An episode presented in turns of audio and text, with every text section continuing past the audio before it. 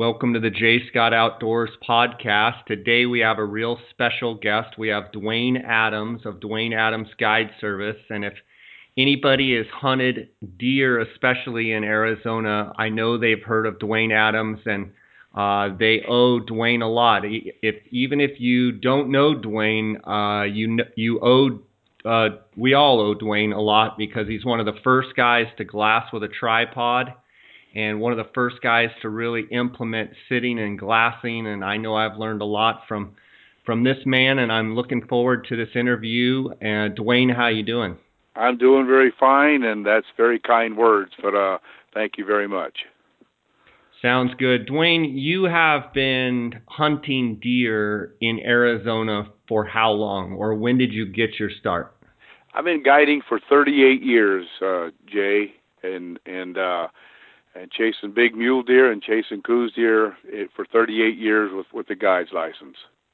Would you say that uh, I know you hunt other things, but you, you have a special passion for deer? Uh, would you say that you like one or, or, the other as far as Coues deer or mule deer better? Um, wondering if you could speak to that.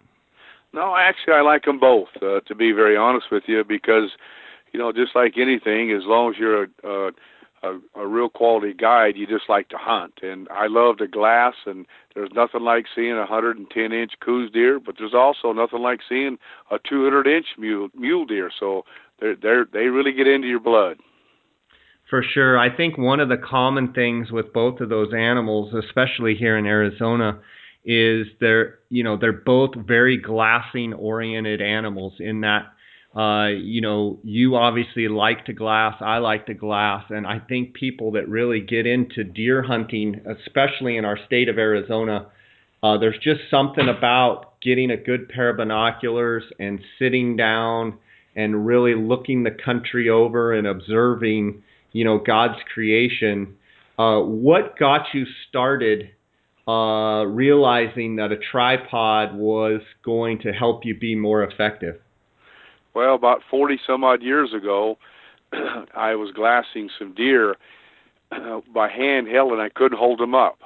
And so I borrowed the neighbor's tripod and I rubber band them my binoculars on the tripod and and that's what got it started. I just took some rubber bands and rubber banded them on the tripod over 40 years ago and that's how I got started in when you first started doing that, Duwane, uh, was that like on a 10 power or an 8 power binocular? And then how did that, you know, success of doing that with rubber bands then lead you to the 15s and what have you?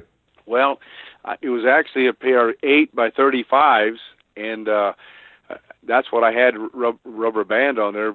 And then I finally got a little bit of money and I wanted to buy a pair of binoculars, so I went down to Jensen's, the old Jensen store, and a gentleman down there that was probably the world gla- best glasser at the time was a guy named Bill Hardy, and he had the only pair of 1556s in the state of Arizona. And I bought a pair of 1040 customs, 1050 customs, and I started glassing with them. And after I realized how how good I'd got and how many animals I'd seen, I went back down there, Jay, and I'll tell you, if this is a 40 years ago, those binoculars cost me twelve hundred and sixty dollars. That's a lot of money back then.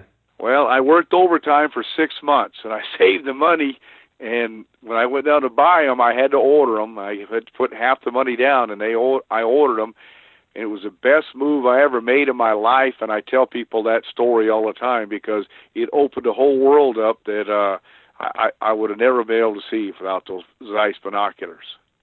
Okay, so I was going to ask you what the manufacturer. So those were the the the old style 10 by 40 uh, Zeiss uh, with like the black rubber coatings, and they still make that model today. Is that the is that the exact? No, uh, no, no, no, that's not it. it, it they're 15 by 60s, and they and and the coating on them is leather. It you've probably never even seen them. They they they put a leather uh, band around them, and I've only seen two pairs in my lifetime. A pair I have, and a pair that Bill Hardy has.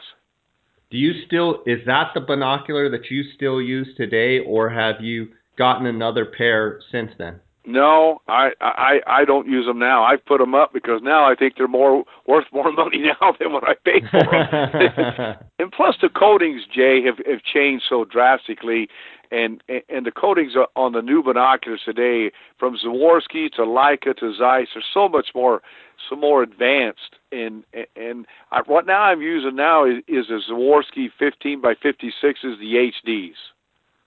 Yeah, they're that's what I have, and they're really hard to beat. Let's back up just a second. Uh, uh, Duwane, uh, what do you do as a profession uh, other than guiding? I don't. All I do is, is guide.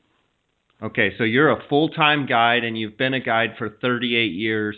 And correct me if I'm wrong, but you uh, live in the San Manuel area, which explain to people where that is and where you've spent you know, cut your teeth on hunting, you know, using binoculars. Kind of talk a little bit about that southern Arizona region that you live in. Well, I live northeast of Tucson, about 40 miles, in a place called San Manuel, and I cut I cut my teeth glassing big mule deer in the desert in January, and I cut my teeth on on Coues deer in the Catalinas and the Galiuros, and then I expanded, you know, to all the units uh, after I got more and more uh, proficient with glassing. But this is where I learned how to hunt was, was here. And what have you? I'm going to talk to you today about not only Coues deer, uh, some uh, strategies and tactics for kind of these early seasons, but we're also going to talk. We're going to kind of do a two-part series on uh, the Kaibab and the early season there. My first question, let's let's talk about Coues deer first. Um, you talk about the Galiuros and the Catalinas what have you noticed over the last 40 years as far as uh, overall hunting, uh, you know, pressure, uh, animal behavior? You know, are you finding deer on the same hillsides? You know, just kind of talk a little bit about if, if any changes that you've noticed in that southern Arizona region with the Coues deer. You know, Jay, in a lot of seminars I give, I'm asked that question. And the first thing that most people are going to want me to say is that there's not any big deer out there and they've been shot off. And that's the last thing that's really happening. Jay, every year there's a gigantic buck killed. And last year, Brandon McDermott killed a buck that scored 165 with the governor's tag. And I'm going to tell you, I have seen bigger bucks probably in the last five years than I've ever seen in my life. And I, I, I think that it's a matter of looking where those great big deer are because I think they live there and most people don't look there. I really believe that there's gigantic bucks. I've been fortunate enough to kill 495 Coues deer on public land and I've killed 42 Boone and Crockett Coues deer all on public land and I've killed the most of the Boone and Crockett's Jay in the last 10 years. What do you attribute that to? Well, I I do I do attribute that. I think I'm probably a better hunter than I was when I was a young man. I did a lot more crazy walking, but what I found is that those great big deer don't move like people think they do.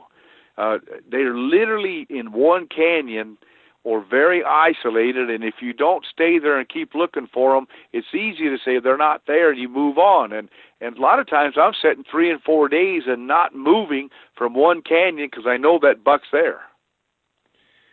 A lot of people have a hard time understanding that unless they hunt Coues deer and realize how habitual they are and how you know they are very patternable, but you need time. I was wondering if you could speak a little bit to the time factor in uh, trying to you know pattern and and stay on and then end up harvesting a big Coues deer? Well, everything you you're saying right there is a fact. Most people don't have the time, and that's why they don't have a chance to kill a great big deer consistently. And and guys like myself and all the other top guys are are doing that because once you locate a big buck, he's pretty easily kill killable if you can just stay on him. Once you locate that deer, he'll come back out and make a mistake. It might be in the morning or it might be in the evening, but he'll make a mistake. But it might not be the day that you're hunting. That's that's the key. It might be two or three days down the road, but sooner or later he'll come out, and when he does, it, he, they're very killable if you pattern them like that. Talk to me about the discipline that it takes to know that a big deer, let's say you get up on a point and you see a big deer, and let's say you've seen him a couple of times, and then the hunt starts, like, you know, the hunt that's going to start on Friday. It's it's October, it's the the the, uh, the, the, the, the weather pattern is supposed to be very, very warm and you get up there and you go for a couple days and you don't see that deer, it's human nature to want to just say, oh, he's moved, he's, you know, a lion got him, he's whatever. Tell me about how you have to mentally prepare for knowing that you just have to stick it out and just find him when he's going to make that mistake. Well, what in most places there are a lot of places to glass from if that buck's in a pocket. So a lot of times I might glass in the morning from one position and then move to another position for to get a different angle. I always teach in the glassing lessons that it the angle of the dangle is more important more important than anything else. And what I mean by that is you can be a hundred yards down the ridge and he can see the deer and and me a hundred yards from one of my friends i can't see it he's got the right angle so there's no sense of sitting there for the whole day and looking at the same angle. You've got to just keep moving and looking at that same position, but from different angles, Jay. I can't stress that enough. If it, it is get the different angle and keep moving, and I do that for two or three days in just different places, and then sooner or later he'll make a mistake. So, in other words, Duwane, you're basically focusing your attention on a how big of an area, but what I hear you saying, so it's going to be kind of a two-part question. You're, I, I'm estimating that you're like looking at a, a dot, and then you're looking 100 yards north, south, east, and west. So you've got a 100-yard circle, or maybe a 300. You know, tell me about kind of your your your diameter that you're looking at. But what I hear you saying is you're going to bounce around and get different shade looks, get different angles, maybe look a little more level, get up high, look down, uh, maybe look up depending on the terrain. Uh, talk a little bit about that. Everything that you just said is exactly what I'm doing, and every buck's a little different. Sometimes, sometimes those great big bucks are not in thick places. Sometimes they're way out in the flats where people don't look. Just because they've grown up out there and nobody looks by them, and they drive by them, a lot of mesquites, or a lot of palo verdes, or a lot of thick ocotillas. But a lot of times I got to get high enough that I can look out into those positions, and sooner or later a deer will come out of a wash and he'll make a mistake. And in fact, one of the biggest bucks I've ever killed, that's exactly how I killed him, is he made a mistake and then we were able to kill him, and he scored almost 140. You talk about big bucks and some of them being out in the flats. Um, if if you if you had to target and say this is where the big bucks are, and I know this is kind of a crazy question, but if if you had to be pinned down to say where would I go to find a big buck, is there a certain type of terrain that you would say you're going to find more big bucks here? What would it be? Well, it's not in the middle of the mountain because that's where the hunters are. It's the other. It's just the opposite of if you take a mountain range and you draw a line in the middle of it, they're either going to be pushed to the top or pushed out in the flats. So I don't hunt the middle. I hunt one or the other. That's good advice. Um, that's very interesting. So, in the Catalinas and in the Galiuros, those are both two very historic mountain ranges in Arizona. And the interesting thing about both ranges is they have uh, from from unit border to unit border, they have everything from you know low desert where you know it's it's mule deer and maybe even a Coues deer. It's very rare to see a Coues deer, all the way up to you know seven eight thousand feet, even higher in the Catalinas. Um, what you're saying is the deer, the hunters go where the highest deer densities are.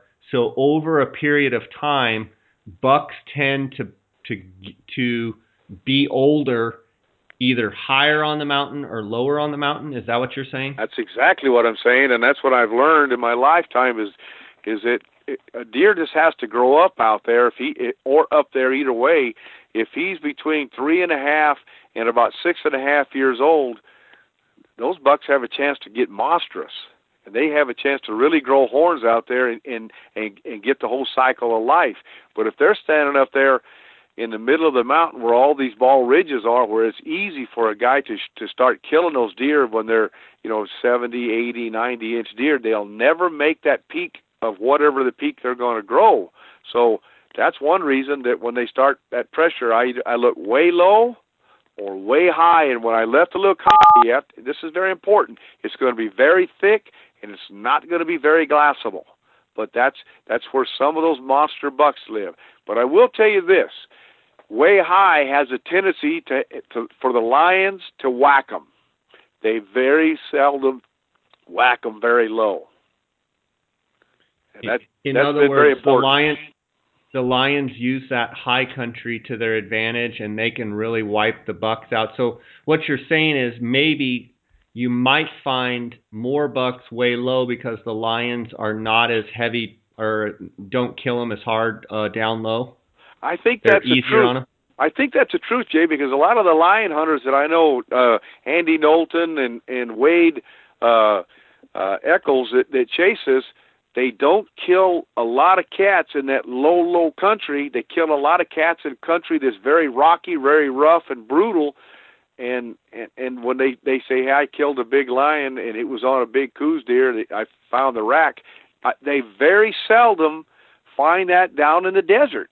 It's mostly up in the high mountains where it's tough. And so that deer that's made it through the rifle season, he's by himself. He's easy pickings for a lion.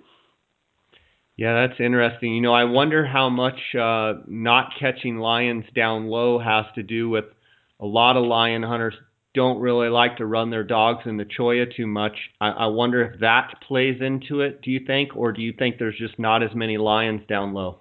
I don't know that. I'm not a lion hunter. I I, I don't I don't have a clue to be very honest with you. Uh, you'd have to ask one of those guys. I just know that that uh, once I find a big deer in the low country, I generally have a great chance to kill it. That's good stuff. Let's take a quick break here. Guys, the title sponsor of my podcast is GoHunt.com Insider, and they're doing a 30 day free trial exclusive for the J Scott Outdoors podcast listeners. Go to GoHunt.com forward slash J Scott and click on the blue free trial button and go through the steps. It only takes a couple of minutes. You will be required to provide a credit card, but you will not be charged until after the free 30 days. You can cancel at any time within the first 30 days to prevent being charged.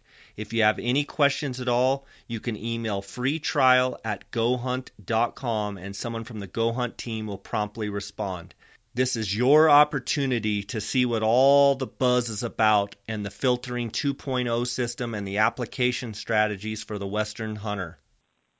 PhoneSkope is a company that makes custom molded, precisely engineered smartphone digiscoping adapters. Photographing wildlife has never been easier. It is simple to text photos and videos from your smartphone and share them with your friends. PhoneSkope stands behind their product with a 100% money back guarantee. Get yours now by using the JScott16 promo code and receive 10% discount on all purchases. Check them out at Phoneskope. That's P H O N E S K O P E dot com or on Instagram at Phoneskope. Okay, Duwane. Uh, speaking of lions, uh, just on a side note, uh, have you seen a ton of lions through your binoculars in 40 years? And if so, could you estimate how many you've seen? I've probably glassed 50 to maybe 60 lions in my lifetime, and and I tell people this all the time, and they think that I've lost my mind. But the the reason that I do, we see two or three or four lions a year, and the reason that we see them is because we're always looking where the deer are, and that's where the lions are going to be. And I yeah. try to teach that in a lot of the glassing lessons.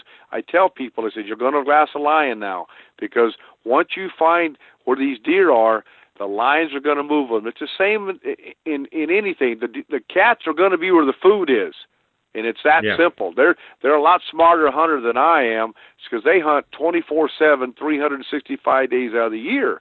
So they're going to be where the food is. They're not going to starve to death. So if once you figure that out, you'll start glassing those lions. Okay, let's um I want to ask you a question with these early season hunts coming up, uh, typically a lot warmer, a lot different weather than say those November or even you know the later December or even into the January archery seasons.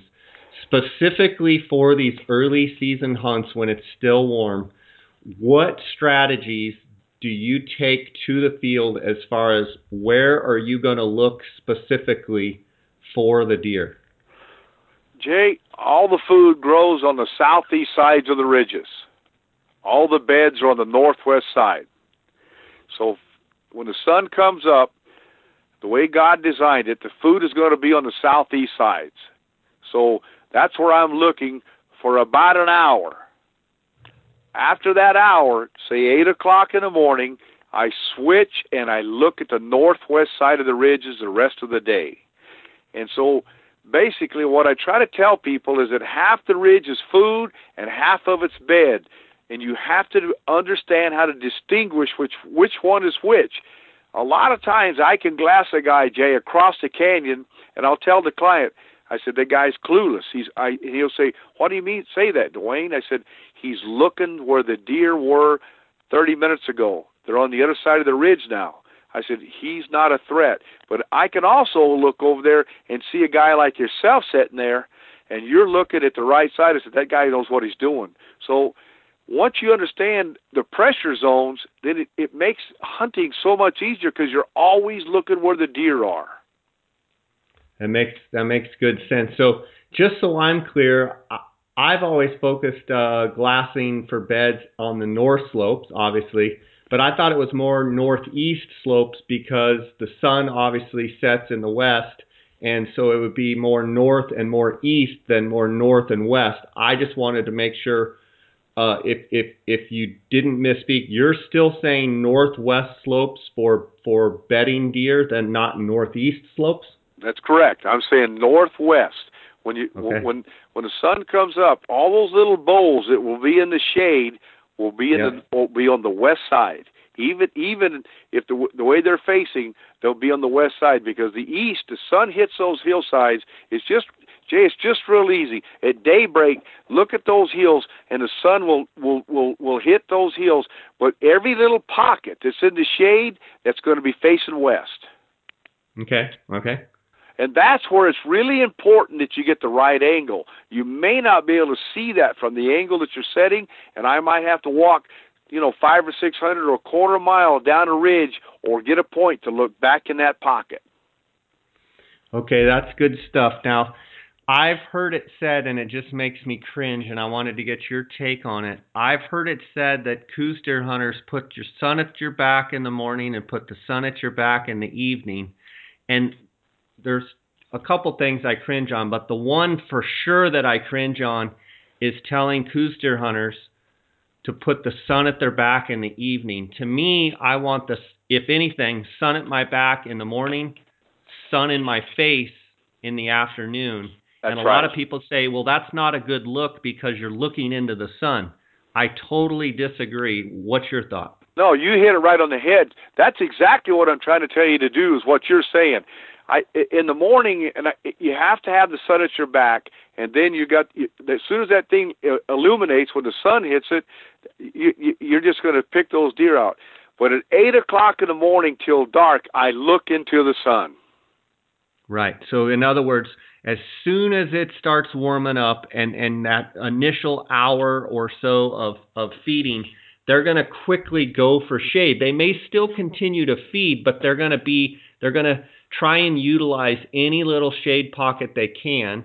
And then they're even going as, as the afternoon wears on, they they lay there.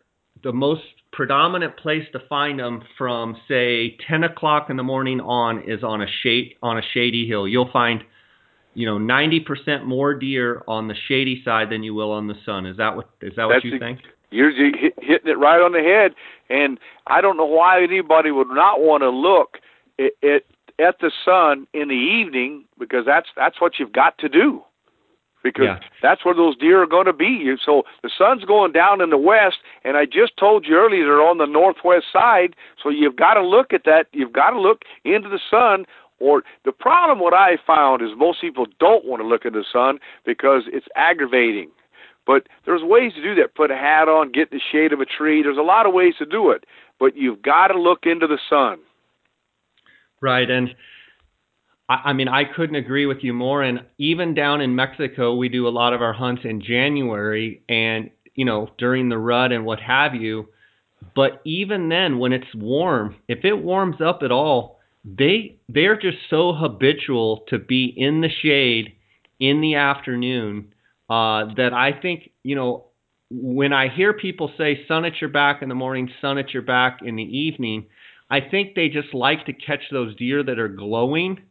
But I think if they would shift in the evening and put the sun in, or in the afternoon and put the sun in their face and like you said it's not easy to do it's not fun to do at, at times but it becomes real fun when you start picking up all kinds of deer in shady pockets you hit it right on the head and I, in my glassing lessons that I give to to people all the time that's exactly what I stress to them constantly is what what I what you just said so with these October hunts coming up um, how important is it, do you think, to be out and be glassing all day? And a second question to that is on these specific October hunts, let's take the morning, let's call the kind of midday, and let's call the afternoon. In your opinion, can you rate those three glassing time frames and tell me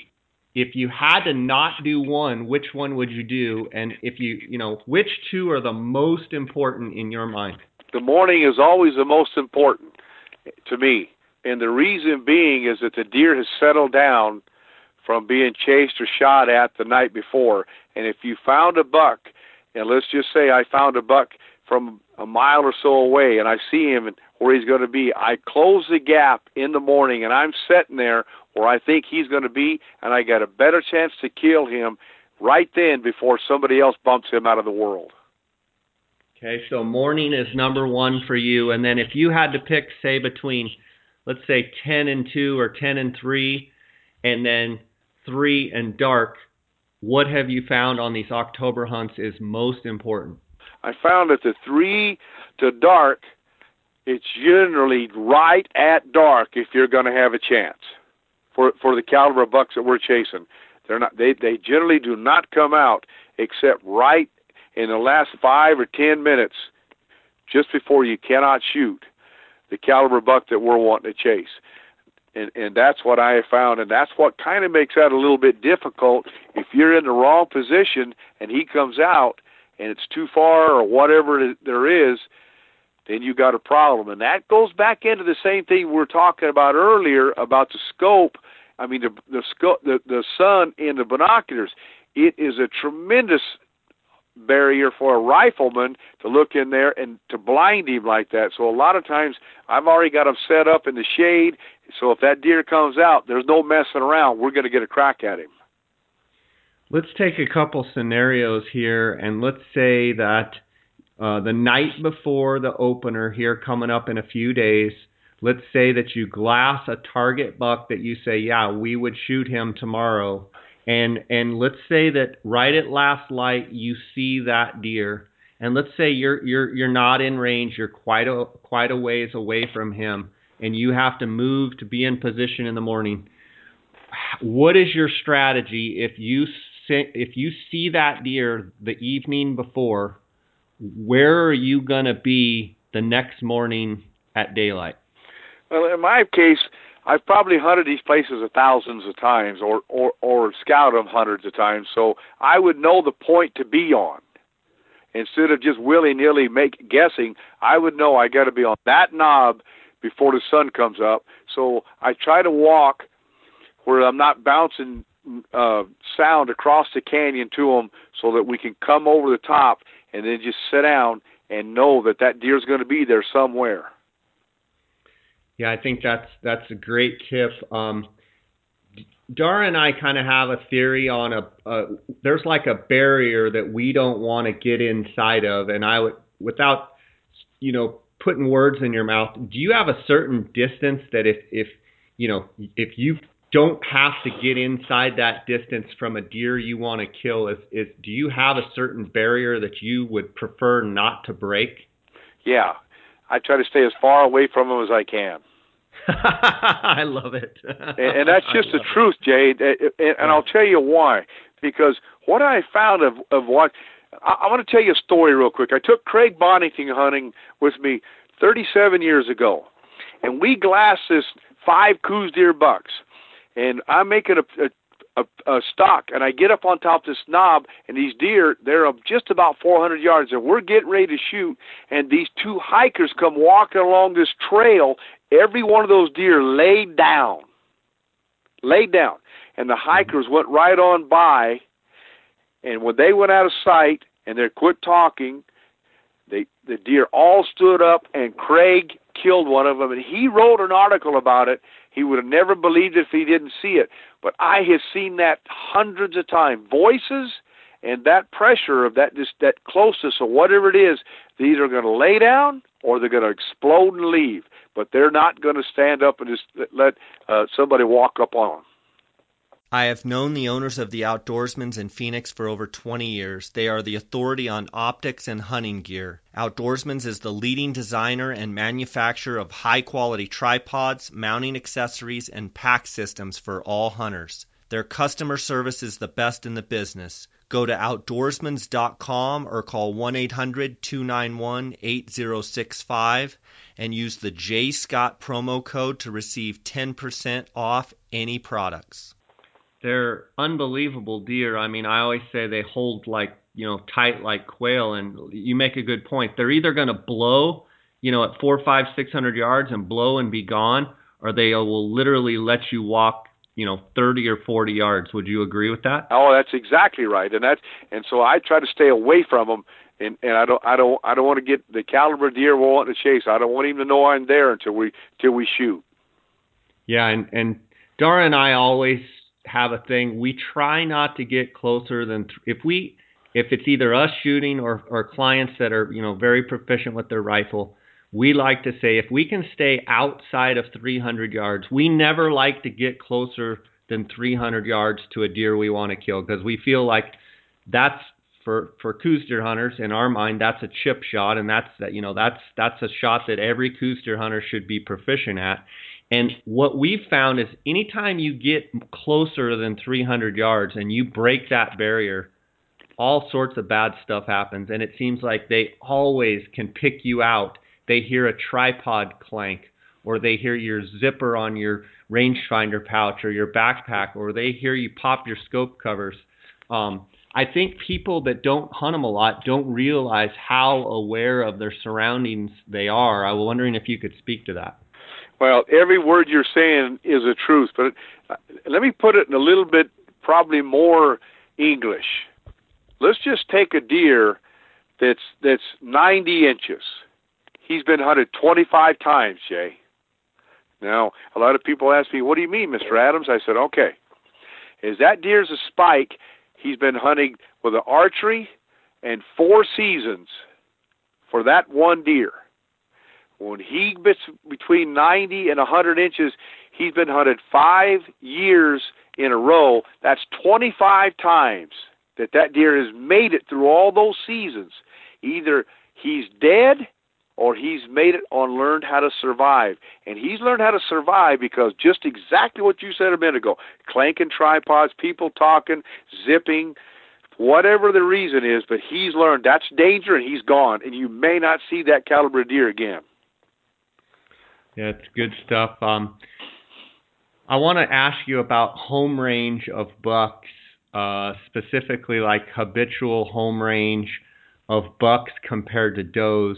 Do you think bucks hold tighter and have a tighter home range, or do you think does uh, have a tighter home range than bucks, and kind of why or why not?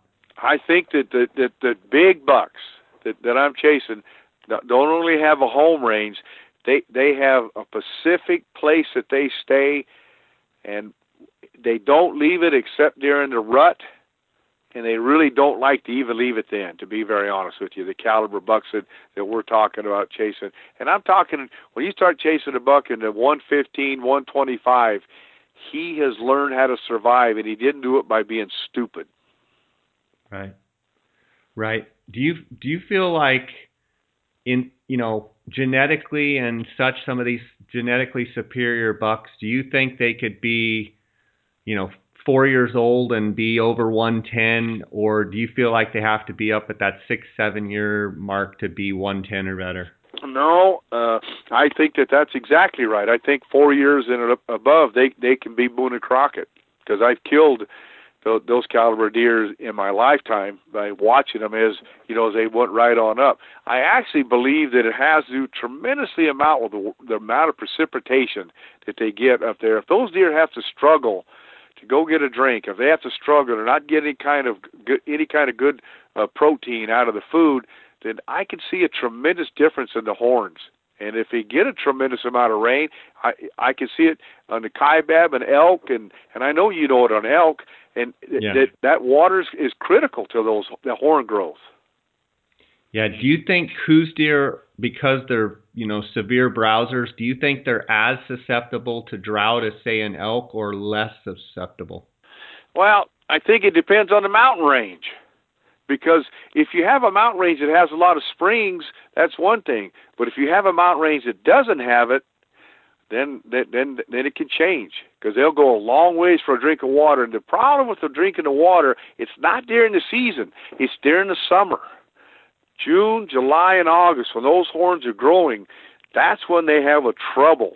I, I have found uh, their horns is because they don't they just don't get it. They don't get enough water, so they have they're traveling and they don't get enough food. It's not during the deer season. Uh, most people don't realize that. What I found is when I start seeing those deer that at that distances that I'm watching them, and they're having to walk a mile down to a tank and then back out. Well, that's just common sense. That takes a lot of a lot of stress on their horns. So, with that being said, um, do you really focus on canyons and areas that have, you know, if you're just trying to look? Well, let me back up for the listeners out there that are learning how to Coues deer hunt, and and let's just say that they want to find bucks. Let, let's not even let's just say they want to go and find bucks. Do you look in these mountain ranges and try and find drainages that have a lot of water, or is that a, not a variable that you're uh, not too keen on? No, I I I, I always water is probably the first thing you look for then you start looking for the, all the other types of foods. Water is very important.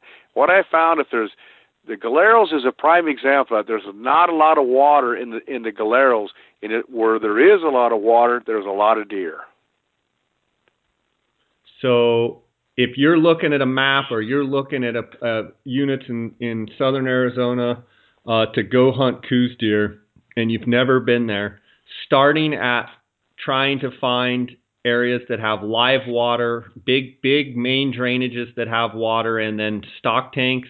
You know, searching Google Earth and, such. That would be a, a big thing that you would look for. I think that's very important, and I think that's a learned thing. And I, what I mean by that is that a fawn goes there with his mother and gets a drink, and then when it comes back as a spike, it knows where that water tank is or where that spring is, and then as it starts to progress and gets older, it knows where those water seeps and things are. In the places that don't have a lot of water, there's not as many Coues deer. And it's it's just I've just seen that more and more. There may be a big buck there that's made it through, but there's not a lot of deer.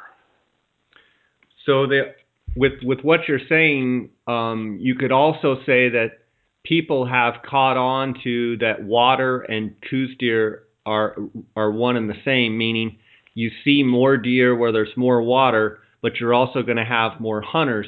If you're t- specifically targeting big bucks, you might find a little more arid place where the water isn't as prevalent. Maybe the deer numbers are going to be lower also, but there's a buck that's been able to just you know make it and and you know kind of be out of those out of the way places. Is that what you're saying? And that's kind of the some of the holes that I'm hunting. Okay. Okay. Um that's all great stuff. If you had to pick one caliber that you would recommend to people coming to hunt with you, what what would be your favorite or some of your favorites? Well, I'm like everybody else. I'm I, like the long range rifles that these the the gun makers are making today, and you know the seven millimeter mag is is is as good as it is made, and there's a the 300 Winchester mag is the same thing, and you know so all all those calibers are good, and the and the 6.5 284. So there's I have all of those guns, and I think any one of them is is a great Coues deer gun. Nice. Um, you would not recommend anybody go Coues deer hunting without a tripod, correct? No, no, I I would recommend him even leaving the car. and for those people out there listening that are new into it, uh, let's say they only have 10 power binoculars, but they are on a tripod. Um, what what advice would you give them? Well, at least they're trying, and I see it all the time. At least they're trying. So you're not going to be able to glass as far as you can, but at least what you can see with with the 10 power, you if you see a deer move, you're going to be able to look at it and, and lock it in. And what I found, Jay, is and I see it all the time when a guy pulls his binoculars down, handhelds, and is going to tell his friend where the deer is, they can't find the deer again every time. And so then the rodeo starts. It was over by the tree, by the rock, underneath the limb, and and and it's it's just a rodeo. But if you got it in your tripod, even if it's a Walmart tripod, and you lock it in, you can say it's okay. It's right there. You look look in the binoculars, and that's that's a world of difference for somebody that's that's, that's not as uh, world class Coues deer hunter. You bring up a great point. Of I, I think I'll add to that in that when you find a buck and and you know you're going to want to point it out to your buddy. I think you have to also be keen of the surroundings. Is there a big boulder?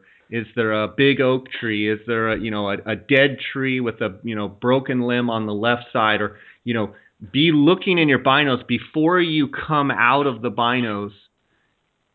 Even though you have it locked in, how many times, Duwane, have you looked in there? You see a big buck, and you don't really mark it inside your binos and you go back to look in your binos and you it takes you a while to find it. So don't you think, you know, marking the spot uh, with several landmarks when you're looking through your binos is huge as well. Jay, I'm I'm going to go one better than that. And and I do this with every client. I start explaining to them what the cactuses are and what they look like when we walk by them. Do you do you know what a barrel cactus is? No. This is one right here. You see this? That's a barrel cactus. You see this ocotillo? This is I explained that to them. This is a century plant. You see that long, tall century plant? And they'll say, "Yeah, get these things in your mind because when we see a deer, these things are how I'm going to talk you to the deer." Yeah, absolutely. I mean, how many times have you seen the century plant that's leaning to the left, and you're saying, do you see the century plant arm that's leaning to the left at a 45? And they go, What's a century plant? So if you don't have that discussion ahead of time, but if you do, then they say, Yeah, you mean the one with the yellow wispies at the top? And you're like, Yeah, you see how it's aiming? It's aiming right at the deer's head. Oh, I got him. Yep. Um, that's right. Stuff like that is hugely important. I'm glad you brought that up. I mean, um, landmarks, but specifically, you know, ocotillo, agave, you know, this is an oak, this is a mesquite, you know, the it's uh, you know, yucca or uh, you know, it, it's that that's a great point and I you know, we use that people that hunt deer all the time use that stuff, but that that's a great tip for people out there that are just getting into it. What would you say uh, to people that are going to camp out of their truck and you know day hunt, or they're going to backpack? What what um, what issues do you see with backpacking uh, as far as or mistakes you see people making when they're backpacking? Well, the most of the mistakes that most people make when they're backpacking is they don't take enough water, and that's that's probably the cr- most critical thing because can't I can't tell you how many guys I've seen out there and they're they're they're about ready to to vapor lock, and yeah, and literally when when you backpack in, the best thing to do is if you're going to go into places to go in the day before or I mean the weekend before and bring some water and and stuff in there and drop that off in there and then the next time you go in, because it usually takes two trips if you're if if if you don't know what the heck you're doing. Yeah, I think that's one thing, you know, we see all across the West guys doing backpack hunts and and such. One of the things that's unique with Arizona is there's not a lot of water and a lot of times you're up on a big ridge and you have to descend, you know, a thousand feet or something just to go down in the canyon bottoms to get water and it's sometimes not feasible. Plus you're walking through the terrain that you're hunting. Um, and you know, there's not a lot of water and there's not a lot of springs, so I think that's a good point. If you're if you're planning to backpack, make sure that you have a place where you can easily get down and get water, or make sure you pack enough water in. I think Duwane, I think that's a great point. Um, what about the guys that are going to, you know, car camp or you know pull up to an area and have a base camp? And then, what tips would you give them? uh, about uh, going hunting out of a base camp as far as maybe you know what time should they leave? Where you know what time should they be in position? What mistakes you've seen people make? Last year I, I i had a client and i told the gentleman that right behind this camp on the hill there's always a good buck. But we're going to wait till these guys leave before we go over there because if they see us, they'll think that there's deer there. And they would leave, and, and I almost wanted to scream like 15 or 20 minutes after the sun was up. And then they'd oh, drive off in, in their Polaris. We would go and drive within 200 yards of their camp, and there were nine bucks behind their camp. Wow we ended up shooting at these bucks on three different occasions, and we missed. But that's hunting and that's guiding, and that's just the way it is. And I've come to that conclusion.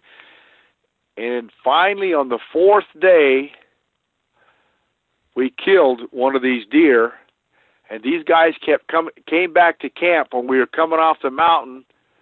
And the gentleman says, "You killed that right here?" And I said, I just happened to say, yeah, we just drove by here and he was standing there and we killed him. yeah. But, but I I didn't tell them what we were doing or what was going on.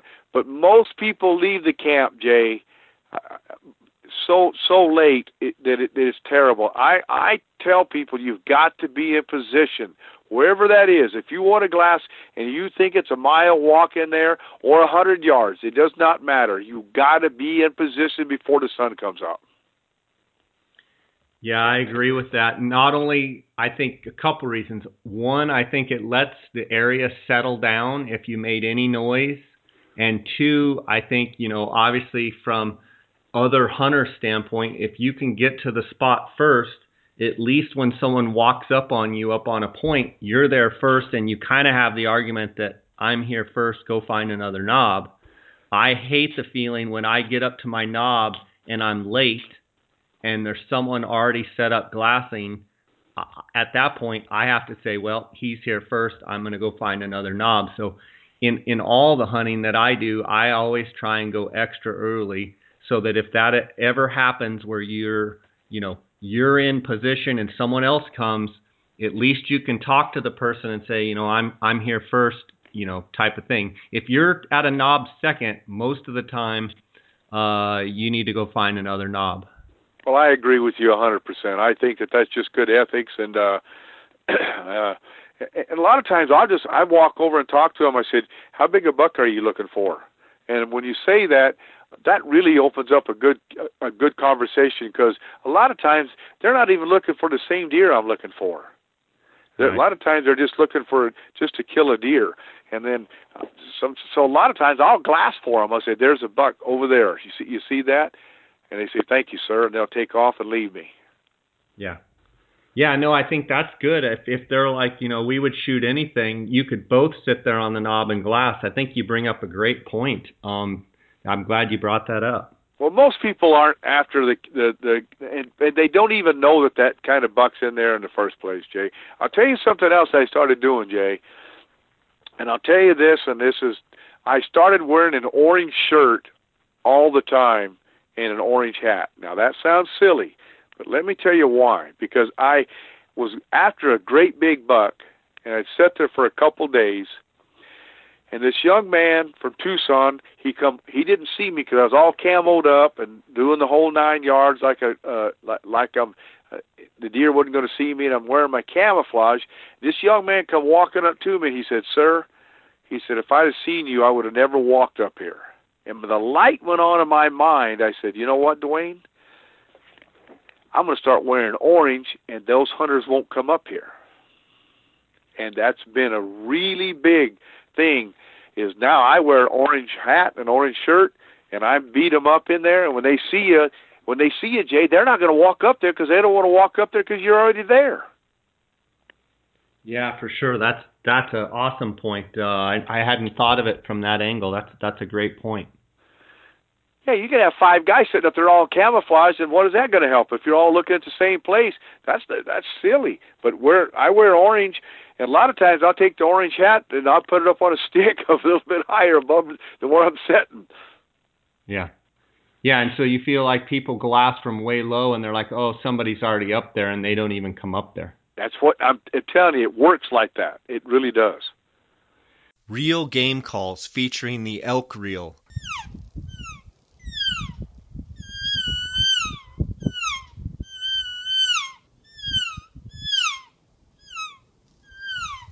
Reel Game Calls makes innovative, realistic, and easy to master calls using their proprietary, revolutionary design. They are located and manufactured in Gypsum, Colorado. Their calls were designed and battle tested on some of the hardest hunted terrain on earth. Check out elkreel.com. Use the promo code JScott and receive a 20% discount on all purchases. Go to www.elkreel.com. One more question in regard. We could talk all day about Coues deer, but one more question in regards to these Coues deer. Um, with the temperatures going to be hot, it doesn't look like there's any fronts or storms or anything. Um, you're saying back to what we were talking about earlier. First light is very, very important. Um, how important is it when it's hot, and is there a time frame in which you feel like they're going to bed down and then like I'm trying to get at like a midday kind of mid-morning shade change. How important is it that you glass in those shade areas, but you actually, if you're looking in the right spots in the midday, you'll actually see them get up, change their bed, and then as soon as they bed back down, would you agree they're dead? That's a boy. You you answered the question, Jay. That's a, that's exactly what we do.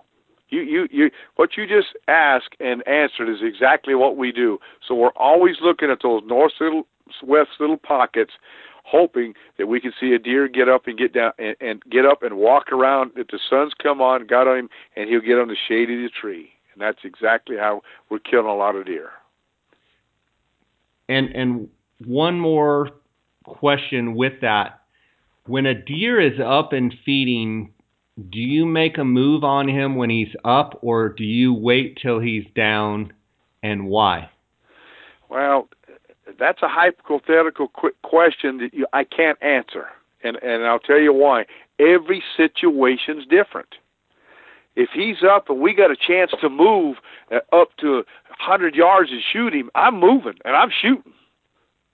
Okay. But but what if you de- you don't do that? What if he beds back down? I move down to 100 yards and I can't see him. Yeah. So so every situation is different. So you know you have to you just have to be thinking all the time and every scenario is different and and sometimes I make mistakes. I mean it's just the real world. But a lot of times I don't make mistakes and I kill them. Yeah, I think um it, that's one thing that if you have of, of you know if you have three people hunting or you have a let's just say you have two one thing that is huge is either if you're using a radio or not using a radio if you can use some sort of signals if you glass across and let's say it's not a scenario where you see something and he's up and feeding and you can't move and go kill right now but you can stay in position and you can watch the deer and your buddy can go and get in position, whether he's taking his rifle or whether you have the rifle and he's just going to get closer, get in position, and then you're going to come to him. you either have a radio to communicate or you have some sort of signals worked out that means yes, the deer is still there. Okay, I'm over here trying to relocate him and then let's say he he gives you the signal that okay, I'm in position and yes, I have him. Now you can come to me. How important is that leapfrogging uh, or being able to communicate either by radio or hand signal in being effective of killing these deer, Duwane? Everything you said right there is exactly what we do too. We we we, we if if that's the situation, we do that, and it works. But a lot of times you can't do that because a lot of times when that guy moves and drops off that mountain, gets down to that next position, he cannot see the deer. So if that's right. the case, I stay there, and. I stay there, and I say, okay. And it, this happened to us last year, and my son-in-law had the client, and he t- went down there, and he never seen the deer after it was up for 30 minutes walking around there because of the way the angle was, he couldn't get it. And if he moved out farther, the shot was so far he wouldn't kill it. And when it got dark, he walked out and we left the deer. We went back the next morning and set up, found the deer, and then we cut him off before he got to his bed and killed him. Yeah, that that's good stuff. You know, I, I I think it's so important to keep somebody watching the deer, even if the guy let's say it's a big trophy deer and it's a record book deer and you don't want to use a radio because the guy wants to enter it in the book. Sure. So you're going to use some sort of signals. I always advocate leave somebody up high that's on the deer. Even if the whole day goes by and the shooter never gets a shot, at least you can come back and say, What happened? He's right there. I got him bedded for the morning. That's you know, right. and, and, and let's let's reevaluate and regroup um, I think that's something that you know I can't stress enough as far as somebody has got to stay on the deer. And when I mean stay on it, I mean do not take your eye off it even when it's bedded. Watch it the entire time. Don't even get up to take a leak. You know, I've I've done many times where I'm the one watching the deer and I'm like trying to take a leak, you know, leaning to the side while I'm still stuck in my tripod, you know, when I say don't take your eye off it, I literally mean don't take your eye off the deer because you've seen it how many times, Duwane, where they get up and boom, they're gone, and you sit there all day and they never appear, and they've been gone for six hours. Well, it's interesting you say that because my boy Luke Adams got the biggest ass chewing over that at 16 years old. He's never forgot it. He's 38 today. I yeah. took the client over there. My son was glassing it, and he got up to go to the bathroom and got back down, and he lost that buck. And he didn't have enough to tell me he had lost it. He kept right. looking. I said, "Luke's a deer there?" He said, "Yeah, it's there, Dad." It wasn't there. Yeah. So about three hours into the deal, I asked Luke. I said, "Luke, is a deer there?" He said, Dad had got up and moved. I said, Moved where, son? He said, I can't find it. And I said, What do you mean you can't find it? Well, I thought I told you to never get off of it. He said, I had to go to the restroom. Well, when we didn't kill the deer, but when I got back and got into the truck, I told him, You pee your pants. But don't yeah, you exactly. get your eyes out of that glass, son. That's we lost it. We forced it, went back in there the next day and found it. It took me two more days to kill that deer. Yeah, and I think that's a lesson everybody could learn. Instead of having to learn it themselves, they could hear it, and it's so important. If if you are the designated spotter, I mean, what I typically do if someone says, "Okay, you stay on the deer," right then I say, "I'm you watch them for a second. Let me take a break. Let me get my pack next to me, my food next to me, my water. Let me take a leak. Let me, you know, and then okay, I'm on them. Go ahead and go." And then that way you've got everything you need right there and I can't stress enough like have your pack literally right next to you where you you can do the zippers but your eyes are still in the binos. If if you want to make me upset, you be the spotter and I look back at you and you're farting around in your backpack unzipping stuff and not have your eyes in those binos, I'll do Me the too. same thing like you. I'll go ballistic. It's like once you're the designated spotter, you, you know, you p- plan till dark that your eyes will never come out of the binos. Well, it's that simple, and you know, I, I, I don't. I think you know, I have a guide school, and I only take one person a year, and I take these young guys, and and and, and when they're sitting there like that, I I I stress to them, if we don't kill this deer, it's going to be your fault. And I guarantee yeah. it gets their attention. They say, "What do you mean, Mr. Adams?" I said, "I'm going to take this hunter over there. You watch this deer. If he gets up, you better know where he's going." Well, when you tell them with that kind of stress in their in your voice, they're paying attention to you. Because I also tell them, I said, "You know my boy Luke?" I said, "Yeah." Ask him how this went when he got out of the binoculars. Well, you you got to tell them this is serious. We're not playing around out here. Yeah, for sure for sure. And you're trying to be as efficient with your time as you can. Um, and I think it's hugely important. Um, that's all great stuff. Um, that's just great stuff. It's it's great to hear. You know, after 40 years of hunting these things, you still have the passion for them, like you did. I mean, it sounds like you do. Do you? I do. Oh, I love it. I I I in my last elk camp, I told the, told the clients that I, uh, they're asking me how long I'm going to guide. I said I'm going to guide till I die. I said I, I, I don't nothing else interests me but hunting. I don't care about nothing but hunting. So one day they'll say there'll be the coroner at the camp and they'll be taking me out. That's the way it's going to be. That's great stuff.